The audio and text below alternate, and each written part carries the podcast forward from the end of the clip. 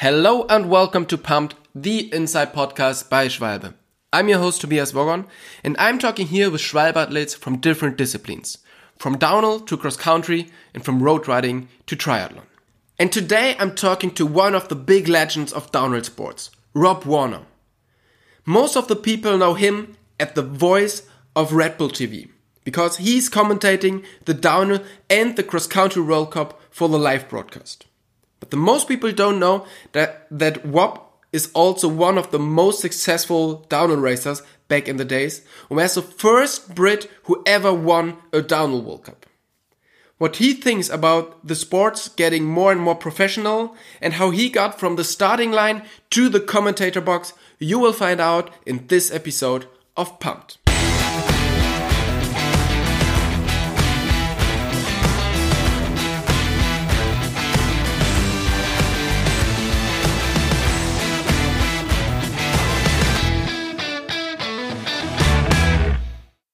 Hey Rob, thank you so much for taking the time to talk to us.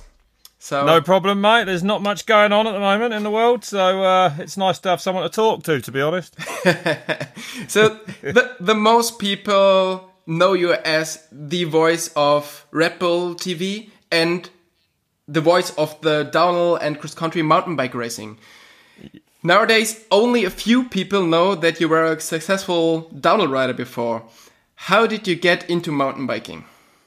Uh, I got into mountain biking when I was a kid, actually, when they first came out, which was probably about, I'm going to age myself here, probably about like, probably about nineteen eighty-four, nineteen eighty-five. I was still at secondary school when like mountain bikes came out, and I was I was big into motorbike racing at the time, and I still am, actually.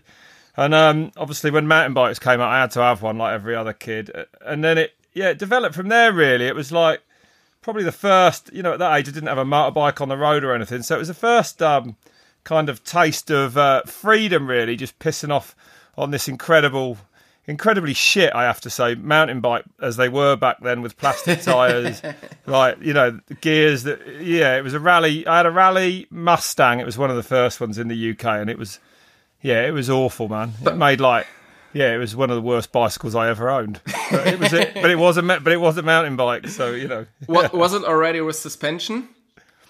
Oh God, no, no, so no, it's... no! It was a full rigid fifteen geared thing. I mean, it was mind blowing because it had like fifteen gears, and it had. I remember one of the big selling points was a was a was a, a rear derailleur like cage protector thing, like this bent bit of metal that hung off the off the wheel nut and just like supposed to protect the wheel, all it all that protect the derailleur. Yeah, it was, you know, it was the early days, but they, you know, it was all right. It was it was a means to getting out and about, and it was my first taste of mountain bike, and of course they've got a lot lot better since. So it's crazy when you think about how shitty all the bikes were in the beginning. And yeah, even in fact they were pretty shit really until, you know, quite recent times. In recent times, they've really become good with tubeless tyres and the chain not falling off. Just simple things, I yeah. think, you know, that really make them like, now you go out for a ride and like you almost don't need to take any tools. You know, you ain't. I haven't had a puncture all year. Yeah. I haven't had. I had nothing. I've had nothing. I've just been riding. It's been amazing. So yeah, I love. I love the mountain biking now. It, it's it's as it obviously is the best it's ever been. You know. Yeah. So I did a little bit of uh, research on Wikipedia, and it says that you're from Reading. The I'm at, no, mate, no, no, no, no, no. I was born in Reading. Reading's yeah. the ghetto. I'm from Henley on Thames, the posh bit. Okay, because um, I mean, Reading is the town where Ricky Gervais comes from, and yeah, that's right. Well, Slough's just up the road. Actually, I'm close to where they filmed The Office. You know. Oh, okay. So I drove around once looking for The Office, the building. I think I found it in Slough. And ha- then you moved, after you're, you're born in Reading, you moved to another place in... No, I've lived um, in the same house, mate, forever, actually, pretty much. I oh, live where, across where the street. Up. Yeah, yeah, exactly. I was only born in the hospital in Reading. No, I never go into Reading. It's um, far too dangerous for a person like myself. Because you're so, yeah. so shy and... Um, yeah. yeah, it's just I... it's just lethal over there, man. It's like, yeah, I don't know. I don't know. I never go to Reading, but... um. No, but yeah, that's right. I was born there, but now I, um, but now I've, um, yeah, I, I, I yeah, I've never left. Henley on Thames is actually where I'm from, really, just outside Henley on Thames. So yeah, I've been in the same area for all my life, yeah. I've only moved one hundred feet since I was born. Okay. So yeah. How did you manage to become of the one of the fastest downhiller in the world from there? That's a good question, probably, really, because it was um, there's no hills, you know what I mean? So mm-hmm. I never I never trained for downhill, even when I was doing it, apart from, like, on Giant, we had training camps. But, I mean, I went out and, like like a lot of the riders do in the South now, you know, like Brendan Fairclough and that, they're, they're not from so far away. We haven't got much elevation here, but you can you can put together short runs that'll work for you. There's dirt jumps. But for me, it came from the fact that I was, like I said, you know, I got into mountain biking almost as a way of being fit for motorcycle trials. And motorcycle trials was my life to that point. I was on a bike every day. I skipped school. I got kicked out of college. All I wanted to do was ride motorbike trials. You know what I mean? And it was, yeah.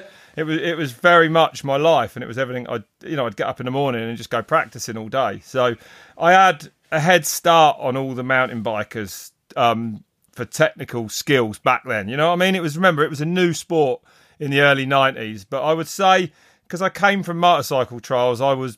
I was some way ahead technically. On mm-hmm. You know, if you gave me a track with some real technical bits, then I'd be one of the quickest through it. You put some pedaling in there, like most of the tracks back then had, and I'd be out the back. You know, I wouldn't even be in the top hundred because because I didn't see mountain biking as uh, downhill downhill mountain biking really as requiring pedaling. It, it never really sat well with me, so I used to just roll. You know, but but yeah, that's how I got into it anyway. And I, you know, it was. It was just bikes, innit? It's just uh, and a mountain bike, downhill mountain bike with a travel and that, and you ride it. You know the way you ride it, stood up. It, it feels a lot like a. It feels a lot like a trials bike. Actually, they're quite similar. So yeah. it was, it was, it was pretty easy to go across to it, like a lot of riders did back then. So you didn't have this uh, cross country background than other riders. I think P D was um, was racing cross country a little bit, and yeah, he was, yeah. That's right, yeah. But no, I didn't, no. You're coming more from the technical background. And then you were... I come purely from motorbikes, purely from... Before, but before, you know, in my lifetime, there were... I was I was at an age where I could ride a mountain bike when they first came out. So, I, you know, I in Europe, maybe not in America, they came a little earlier, but, you know, like mm-hmm. I say, like the mid-eighties, I was riding a mountain bike, like it was a rally mountain bike. So I've sort of been along for the whole journey, really, on the mountain bikes, I think. And then you were the first Brit who ever wins a downhill World Cup. That's right, mate. Yeah, Kaprun ninety-six, bro. Yeah, so yeah, yeah. That's a, uh, yeah, that's long ago. That was ago. a good day, that was, mate. Yeah, that was a good day, that was. Yeah, yeah, that was funny. But, yeah, but yeah. in the track, there, uh, there was quite some pedaling in it, right? I mean, oh my God, mate! It was. How did you manage so, to win this race? Well, it was my first year on Giant, so until then I'd had all little shitty deals with no money, and then I got on Giant, who paid me like what felt like a king's ransom at the time. Do you know what I mean? It was a lot. It was a lot of money. But my real motivation then, nineteen ninety-six, that that year, it was. It never was. The, the money was always a motivation, but it wasn't the main motivation. The main motivation for me was to just have this... I'd never really travelled. I'd never... like, and I didn't want to blow it. I didn't want to get kicked off Giant, which was, you know... Well, they did end up firing me, actually, probably twi- twice during my time with them, you know, because we were so we were a bit out of control. But but I I got a bollocking in Kaprun, and I was really... Don't get me wrong, I was enjoying the lifestyle, is what I'm saying, you know, and I didn't want it to stop. And in Kaprun... There was a big, you came out of the pinball section, this high speed, I mean, it was pretty wild to no break, this this sort of narrow gully, like fast, where Beneke crashes actually in that in, in on race day in ninety-six. And then you'd come out onto this fucking flat field, and it was it was like literally flat. And I came out of this, this in, in qualifying, I came out of the pinball section and just rolled like I did. I was really anti-pedalling, plus I didn't have the fitness for it. And I almost rolled to a complete stop on this flat field. And the bloody team manager, Johan Lammertz, my team manager, who, who was a Tour de France stage winner. So it was quite interesting for him, I'm sure, hanging around with me. But he was stood there, and when he got to the bottom, he came down and he was like, what the, what were you doing? I was like, what do you mean? He was like, well, I timed you on that flat bit and you lost like forty seconds. And I was like, yeah, I didn't pedal. He went, no, no, what? You actually nearly rolled to a stop. And I was like, yeah, yeah, I did, yeah. So anyway, all the results came in. I looked at them. And I can't remember exactly, of course, it was a long time ago, but I remember thinking that, well, if I did pedal, because I was like, I'd like forty seconds back. I'd lost forty seconds on this section, but I was like thirty-five seconds off the top five sort of thing. So I was like, well, if you pedal here, you could have a good day tomorrow. You, you, and But the motivation was there because I hadn't had any results. Actually, the bike we had wasn't particularly good in ninety-six. It was still basically an A T X nine ninety. It was a single crown fork and like I think three or four inch travel bike. They, you know, better bikes were around. But on in Kaprun, that bike was good because it was all pedaling. Anyway, and I just I just thought the next day, you know, you're going to get fired by Giant. This this lifestyle's going to end if you don't do something. So I, I pedalled and I pedalled out. I nailed the turns at the top on the fire road and sprinted like mad out of every corner. Like I was on the pedals as quickly as I could be. And by the time I got to the pinball section, I knew I hadn't done a lot wrong. And and I no brake that. And then I came to where I was like where I apparently lost nearly a minute the day before.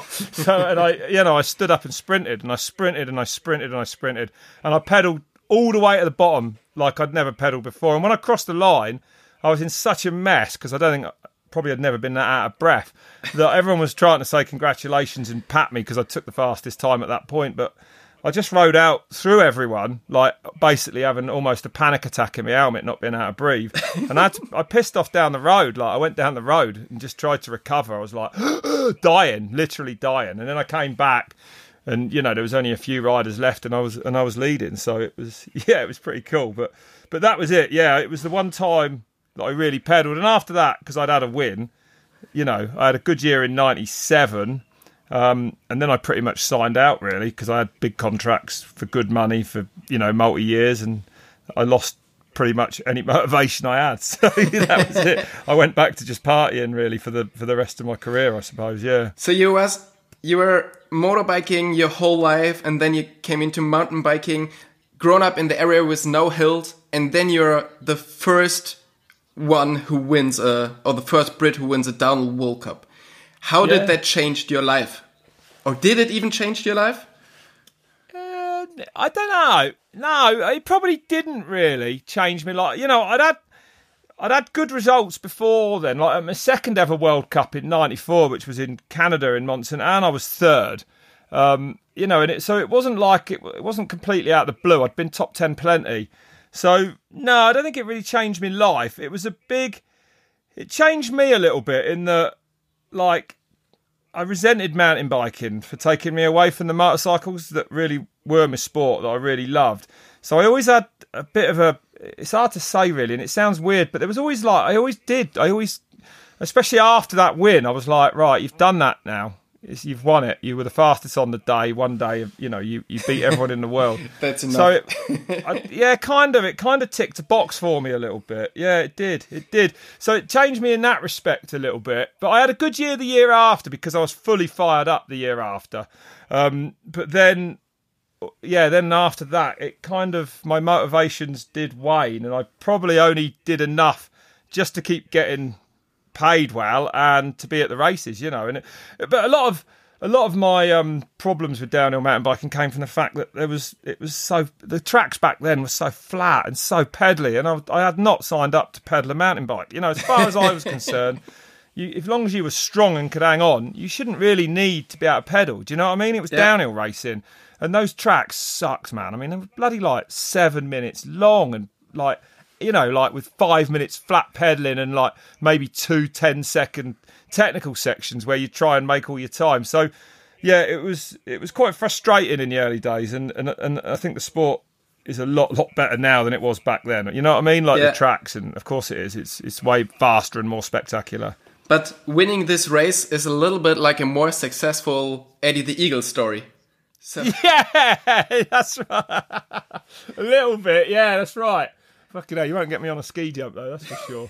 but, but yeah, I suppose so. Yeah, from where you're sat, it is. For me, it's not really, because it's just all bikes, you know. I'm yeah. just bikes. I'm just bikes. So, but yeah, you're right. I mean, yeah, it's cool, isn't it? It, it, it was good. And, and mountain biking, we had a lull after that. But in the mid nineties, it was as big, if not bigger, than it is now. You know what yeah. I mean? Like, the sport was massive. There was so many fans there. So, yeah, it was, it was definitely... Um, looking back, it's, you know, of course it is one of the big highlights of my sporting life, but I only put it there level with like winning national trials and things like that, to be honest, you know. Yeah, I'm pretty weird like that.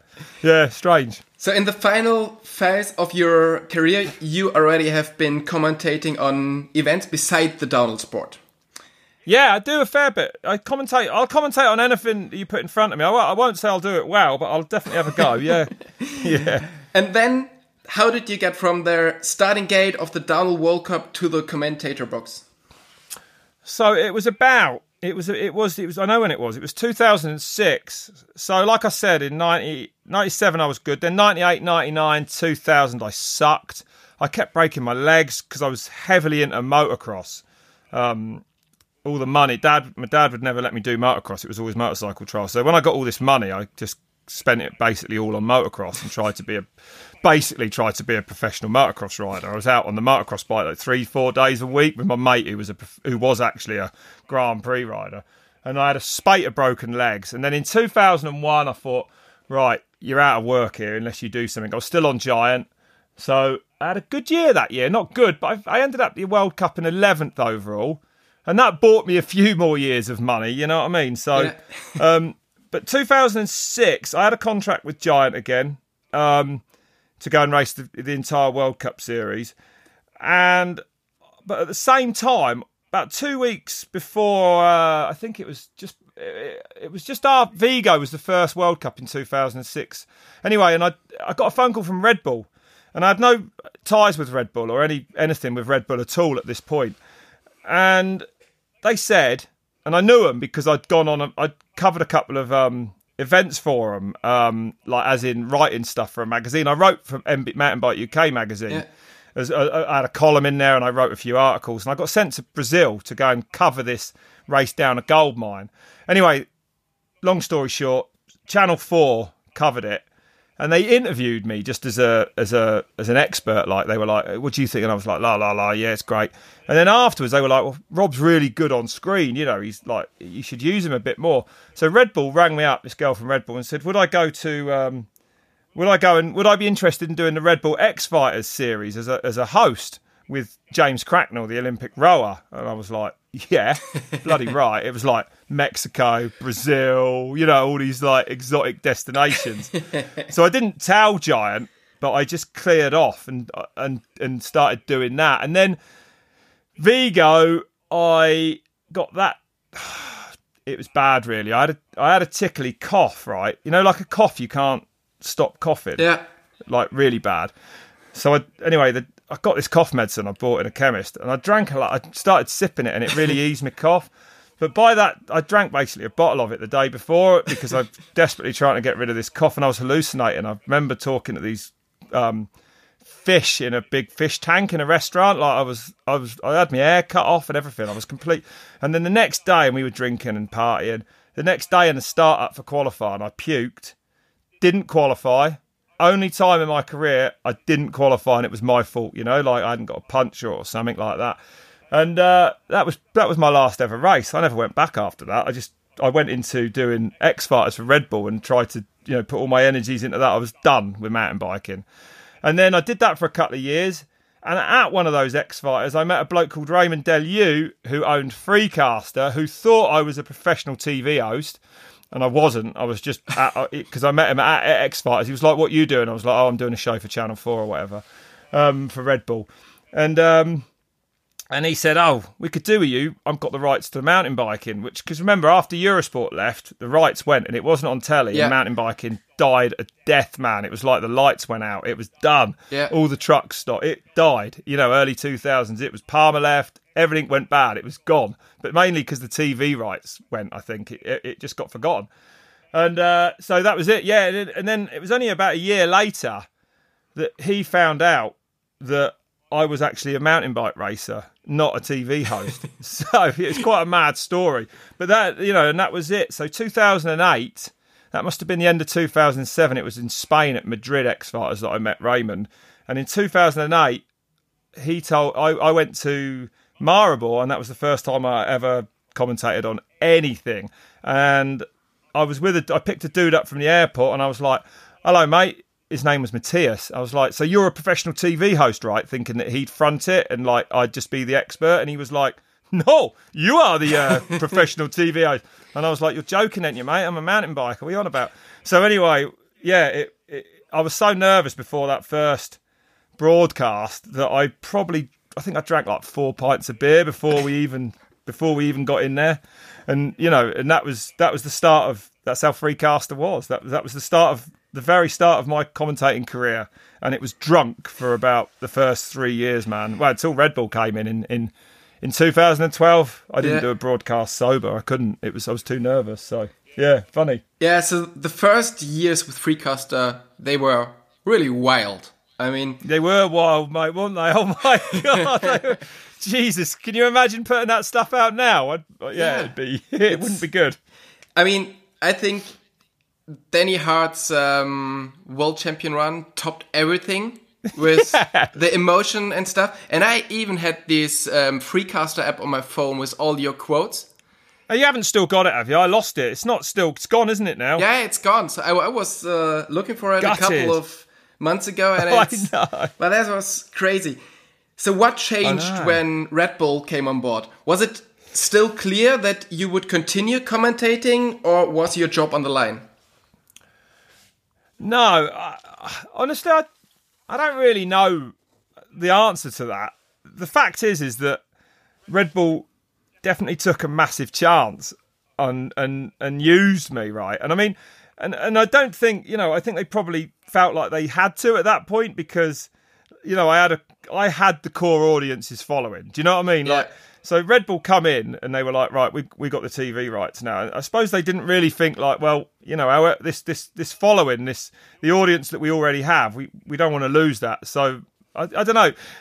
They definitely gave me a massive opportunity and they definitely took a massive chance on me. I mean, Christ, you're talking about Red Bull here, like, you know, what a brand it is to put like basically a drunk person fronting it, fronting World Cup races for them. So, you know, it did change. It changed quite quickly and it changed for the better, but it was a very, very difficult, a really difficult um, change for me to make. Like I remember that I got flown out to Austria, to Salzburg, to meet Red Bull, to meet um, a, a fella called Chris Ryan, who's my boss. And, you know, I was pretty cocky. I was still like in the in the realms of thinking I was the hot shit mountain bike dude. You know what I mean? Like ex-pro racer and all that. I bowled into the Red Bull offices and he was like, so you've, you've been trained as a mountain bike, as a commentator? And I remember I actually like laughed, like laughed, dude, at this, you know, like in Chris's face, basically. I was like, what's this dude on about? What are you on about? Train? You can't have training for commentary. And uh, anyway, I went away thinking, I don't want to do it any different. This is how everyone likes it, you know. And and, and it was, yeah, and it was really hard for me to take on board that it had to be different. And Red Bull sent me to um, a coach, a, a guy called um, Gary, who who sat I sat with for hours and hours and hours learning how to commentate, right? You know, I'd been doing it professionally, I suppose, for Freecaster for, what, three or four years. Yeah. I, I didn't have a clue what I was doing. And it became, and it was very uncomfortable and it was very difficult. I mean, it was... It was pretty soul-destroying for me. Like, I'd start talking. He'd be like, right, commentate on this. And I'd be like, wait, right, stop. And it was like that. He was like, what are you doing? And it, what do you mean? Well, why are you shouting? Why are you not braking? Why Why are you doing this? Why are you doing that? What's this? And it it was an unbelievable amount of information to take in. But my God, you know, it was... It blew my mind and I couldn't handle any of it. I was like, well, this dude's a football commentator. He doesn't know anything about my sport. It's an action sport. I need to shout about. Anyway, I couldn't really get it. And I think it was on year two for Red Bull when we went to Lourdes that Red Bull flew Gary out, my commentary coach, out for me. Mm-hmm. And they sat him um, in the office with a headset on, so he could directly talk to me during commentary. You remember, I've already got a director in my ear. Yeah. But then they put Gary... Gary had a direct line. And literally, right, because I couldn't get it, I couldn't do it as it needed to be done. And it did needed to be done this way. At the time, I couldn't see it either, but now, one hundred percent. And he actually sat there, right? So I had the director going, you know, like, uh, replay coming in, three, two, one, like all that stuff going on. But then I had Gary in there going... stop talking. And I'd be like, and I'd be like, and here comes Danny Hart to split one. And then in my ear, I'd get, stop talking. And I'd be like, sat there in silence. And it would go on, dude, this silence. I'd be like, fuck, fuck, I need to say something. Don't talk, Rob. Don't talk. Don't talk. And then, like, it'd feel like an eternity had passed. And then he'd go, and then it'd be like a picture change or something on the screen that would kind of mean it was a good time for me to come in. He'd be like, okay, Rob, gently, take it away. And I'd be like, and Danny Hart thundering down this track, you know, and then I'd pick it up again. And then, like, it'd be ten seconds from me and, and whoever I was with then. I don't know if it was Claudio back then, probably not. And then he'd be like, stop, Rob, pause. And it was all like this, dude. And it was like, it was like commentary by numbers, you know, like yeah. colouring by numbers. It was like that. And this dude, anyway, it was difficult. And I got through it. And I, I walked out that commentary booth thinking, that's by far the worst commentary I've ever done. And no one's ever going to watch me commentate on a race again. And the first thing I did was rung my, one of my best mates. I rung Bertie Dog and I was like, Bertie Dog, did you listen to the commentary today? And he was like, yeah, I'll have a race. And I was like, yeah, but the commentary was shit, wasn't it? And he went, what? I was like, the commentary must have been awful. And he went, no. What do you, what do you mean? And I was like, well, didn't you notice all the big pauses in it? And he went, no, no, didn't notice any pauses. And that that actual moment was a massive turning point. Then I got I got back to my room and I listened to it.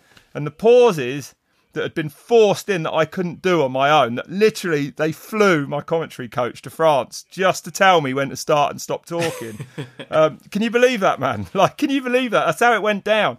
But that actually, um, that was the turning point. And, and after that, I kind of got it, you know, I did kind of get it a little bit more. And it's, but, the, but you know, it's, it's a constant work to be a good commentator. Like I just did a, I just did a Fort William, uh, ten years of Fort William, this kind of like fantasy Fort William show. And, you know, when I watched it back, I did, yeah, it was a different one because it was all World Cup, but all winning runs. But, you know, my energy was too much. I didn't, it was wrong anyway. What I did, I wasn't yeah. very happy with what I did, you know, it's and it was probably because I haven't commentated since last September. You know, it's nearly a year now yeah. since I've commentated. So, you know, it's like riding a bike. You have to stay practicing. You need to, you need to keep doing these things to be good at them, but it'll come back. Yeah. But, yeah. But that was an eye-opener the other day doing that, you know? So it was a pretty big challenge for you to change your commentating. But can you imagine how it was for your coach that he got a phone call from Red Bull and they told him, dude, we, we need some help. Um, yeah. Could you take him as a client? And he was watching your first video and maybe he was thinking, oh, man, what should I do with him? Maybe. Yeah, I would imagine, dude. Yeah. Yeah, I'd imagine. He's also like a this dude, right? He's ultra clever as well. He's like a like like his house is full of books and shit, like where you sit in this sort of study thing. And and like the, the couch was a bit like one of them ones you can lay on. And at one point he did tell me that he's um also a psychologist. And I was like, what's a psychologist? And he was like, I was like, is that a shrink? And he was like, yeah. So I was like, oh my God, this is getting worse. I'm like, am I here for commentary coaching or for like, because, you know, I need real help in life. We never ventured into that, luckily, but I'm sure it was on his mind. Like, Jesus Christ, what am I going to do with this fella? Do you know what I mean? But yeah, it was funny. It was funny. And, you know, joking aside, like, honestly, without his help, I wouldn't have a job now. And without Red Bull's help, I wouldn't have a job now. So all joking aside, it, I, you know, I have no regrets about any of that. And, and I'm incredibly thankful to everyone who got me to, to where I am. You know what I mean? Because yeah. it is a, it is a, you, you won't do it on your own, really. I don't think you can. I think you probably, you know, yeah. you do need help. You do need to know how to do it. It's a, the commentary is, there's a lot goes on in commentary. It's my, it's probably my favourite aspect of the job, really, the commentary, more than the presenting. I love the commentary, yeah. you know. It's so hard to get it right. It's so hard to get it right. But you can be so, you know, it's just words, man. But it's amazing what you can do with words, isn't it? You know what I mean? So yeah. I love it. Yeah, I do love it. The sport has uh, become more and more professional in the last years. And you have helped to make the sport more professional. By the way, you're wow. commentating. Wow, that's a statement. I have made mountain biking more yeah. professional. I, ne I never thought I'd hear that, bro. Did you ever dream that you would be responsible for making, for professionalizing the sport? That's a, that's one hell of a statement that is. I don't, I don't, I, I don't know. I think it's a natural progression of the sport, isn't it? I mean, I don't think it's. I don't know. I don't think it's anything to do with me. I, I guess I, I've, I've had. I've, I would feel that I haven't led it. I've kept up with the professional. I don't know. It's a good question, actually. It, the whole thing with, with with proper T V coverage, I think, has made the sport more professional. Of course, it has. It's brought more money in. I mean, so you know, all these things, yeah, add up, add up to, to, to what the sport is now. And you know, I think. We might not have all the lunatics we had in the mid nineties and some of those big characters, but we've got the best racing we've ever had, and that's miles more important than anything else, isn't it? You know what I mean? It's like, it's never been better to watch than it is now. It's insane to watch now. It's incredible. Definitely. So the, the sport is super professional and the athletes training like hell. But yeah. um, for me, it's, you know, if this rider is not the fastest, there will be another one. But I think... It, the sport has more to do with how you can present it, because you have a couple of examples.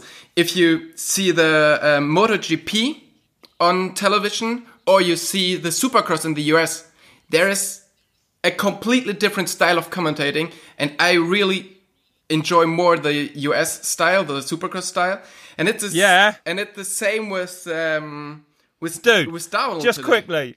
I would be, I would give my left ball. Uh, I shouldn't have said. You know what I mean. I'd, I would. I'd love to be Ralph Shaheen, man. Now that dude's got the voice, isn't he? Yeah. Huh? Let's light the candles in Minnesota. It's like, yeah, I love it, dude. It, it's He's so the, much. The American more... Supercross commentary is great. Well, you know, I, I would, I would love to be. Yeah, I try and, um, I try and live up to the to the Supercross a little bit. Like, I, I definitely. Watch the Supercross with an eye on the commentary, because I yeah. love Ralph and his his big voice, man. He can bring so much energy and just with just a sentence, you know what I mean? Yeah. He's good, yeah. And then you w- yeah, you're watching it, the the MotoGP or the uh, M X G P, and he's like, "Oh, this guy had a moment," and yeah, and that's it. I mean, there is so much going on, and he just this guy had a moment. So yeah, like it's a bit flatter, yeah. yeah. And it's a- no, that's right. You need it, mate. We're in, you know, downhill is like. It's mental. It's hot. It's massively spectacular and wild. You can't, you, yeah. You, as professional as it is, you, you've got. And same with the Supercross. You know, you've got. To, you've got to acknowledge what they're doing. You've got to realise that what they're doing is so real, man. Like, you know what I mean? It's like, and you've got. To, you've got to react in commentary to bring that across, without a doubt. For me, and I guess you know, it, it, it depends on your personality, but. I am genuinely excited when I watch it, so yeah. it's, it's not it's easy for me, you know. I mean, I, I stand up and scream at the Supercross regular, yeah. So even though I'm not actually commentating on it, but yeah, I yeah, mean, it, yeah, it gets me all the time. And when now you have the chance to watch the Darwin World Cups in English with you, and then the the German one, oh yeah, and you're watching and the Portuguese same, and you're watching the yeah. same race, and it's completely different. Yeah, well, I've never, I've never obviously watched one in another language because I can't speak any yeah. other languages for a start. But yeah, I'd be interested to, to, to, to sort of, yeah, to, I, to, to be able to watch one. But I really think that commentating is one really big piece to the puzzle to make the sport, um, yeah, successful. Oh yeah, I would agree with that. Yeah, like I think a good commentary, yeah, it can make or. The commentary can make or break a sport, and yeah. that's that's across the board. That's any sport.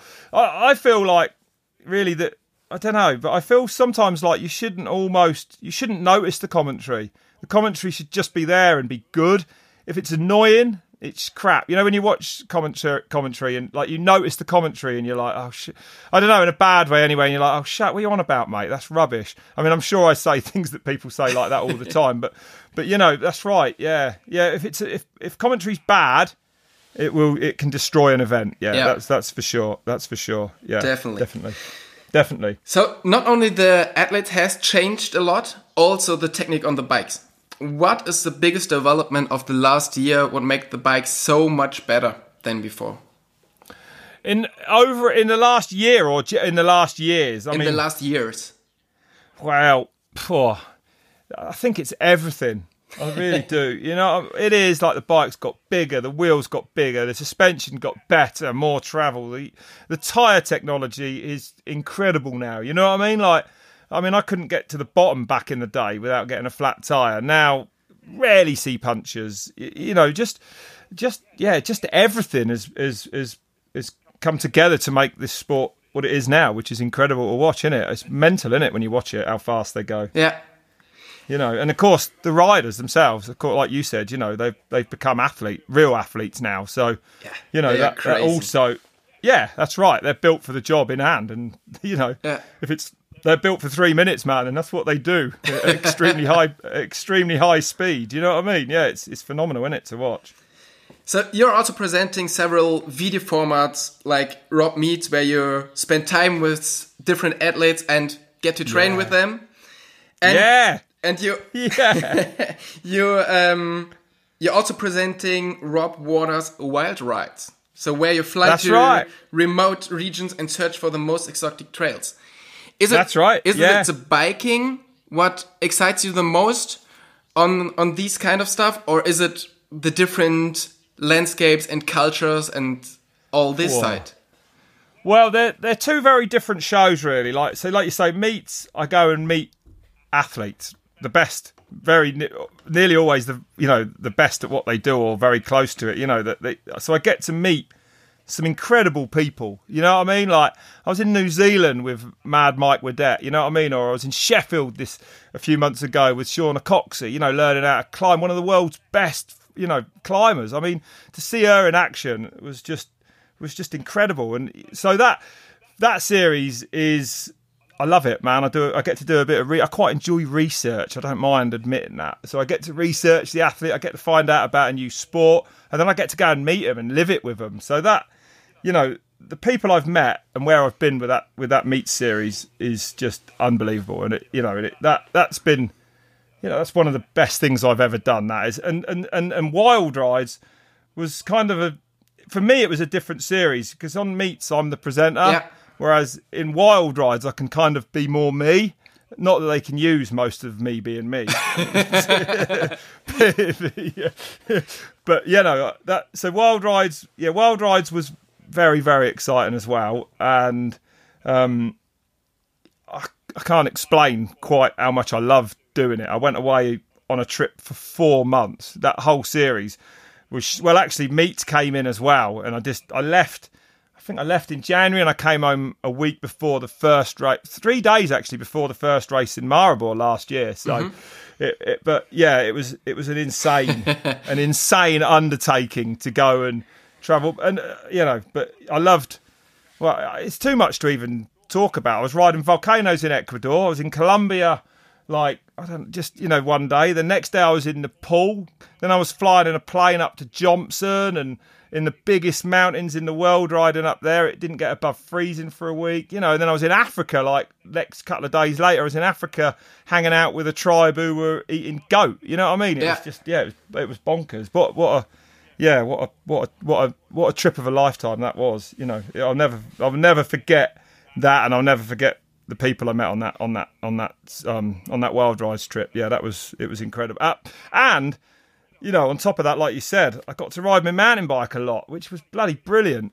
And I got to really go mountain biking. Like, it wasn't bike park. It was real mountain biking, you know, the wilderness, like dropped off by helicopter on the top of a peak and seeing six hours. It was all like that. So, yeah, yeah it was it was absolutely phenomenal, mate. Yeah. And I loved it. And I'm proud of that series. And I like both those series, actually. But I'm almost really proud that I got through all of Wild Rides because it was like, it was, you know, I was riding a lot. And on blind trails and stuff, and I was sort of waiting to have a big accident, but it didn't come, luckily. So and not to get eaten by a lion or like the yeah, we saw some lions, mate. We see a, ri- a rhino squared up with us. Yeah. That was that that was genuinely um, arse twitching. That was. I was like, whoa, mate. He was like, if that fucking thing charges, we're in trouble, you know. And it was square on. So yeah, yeah, it was great. And I met these African tribes, mate. These these tribes I hung out with. I stayed, I slept in mud huts a lot. on the on the, on the African leg, and fucking hell, man, it was just it was the most eye-opening thing I've ever experienced, actually, to see how, how, how these people live and how happy they are living like that. You know what I mean? They got nothing, but it was yeah. but they, they'll give you everything. Yeah, it was it was absolutely insane. I mean, you imagine like rocking up to an African tribe, and you know they have like they had fences, not fences, they had bushes all around that they pulled up like big spiky bushes, like was the was the boundary of the of the of the village, and I was like, what's that? And they were like, oh yeah, it's to stop the elephants trampling you in the night. I mean, it's just shit like, and all the light and tigers coming and eating everyone. Like, yeah, great. It was like, it was just mental. Yeah, it was wild. Really good fun, mate. Yeah, they knew how to party. They liked, they liked to drink, those lot. They were cool. Yeah? Yeah. Yeah, they brewed their own stuff. Yeah, it was wild. So if you had to pick one trip out, out of these uh, wild rides, which country would it be? Oh, mate. Oh, I think this God. is probably the hardest question. It's, it's virtually an impossible question to answer, that is. Good God. So... I, I can't answer that really. Probably, probably Africa stands out as, you know, I went to Kenya and Lesotho, and and just because they're culturally so different to anything I've ever experienced, those probably stand out. You know what I mean? Like they were, they were probably the wildest of the of the trip. But you know, Ecuador, I was riding down Cotopaxi volcano. That's something I'll never forget ever. I'll never ever forget riding a mountain bike down a fucking volcano, man. Like, you know what I mean? Yeah. Like it was just, it was absolutely mental. So there was New Zealand, of course. Was I'd never been to New Zealand before, and it it it it, it surpassed all my expectations, which were, you know, incredibly high. So yeah. The world's a beautiful place, man. You've got to get out there and see it, haven't you? And I've been lucky enough to do that with that with that series, really. You know what I mean? Yeah. So, yeah, let's hope for some more of that. And which country is still on top of your of your bucket list? Ah. Ooh. What's some... Oh, I don't know. For some reason, I really want to go to Iceland. Yeah. I'm desperate to go to Iceland. See all that... They got vol- I've got a thing for volcanoes that d- developed in... Um, developed in Ecuador, really. when, I, when, I, when I first set eyes on Cotopaxi, it was love at first sight. So yeah, I've got a, I do like a volcano, mate. They blow my mind, you know what I mean? Yeah. So um so yeah, more of that really. Yeah, more of that. Yeah, Iceland would be would be amazing to go to, yeah, and do and do some riding, definitely. That sounds really good. Then you have to you should go to um to Russia, to Kamchatka. There are a lot of big volcanoes. Is there really? Yeah. It is. Well, if there's a Wild Ride Series two, I shall put that forward. Definitely. I'll put that forward. Yeah. Yeah, I'd love to see that. Yeah. Yeah, I'd love to see that. Rob, thank you very much for your time. It was pleasure, a my pleasure.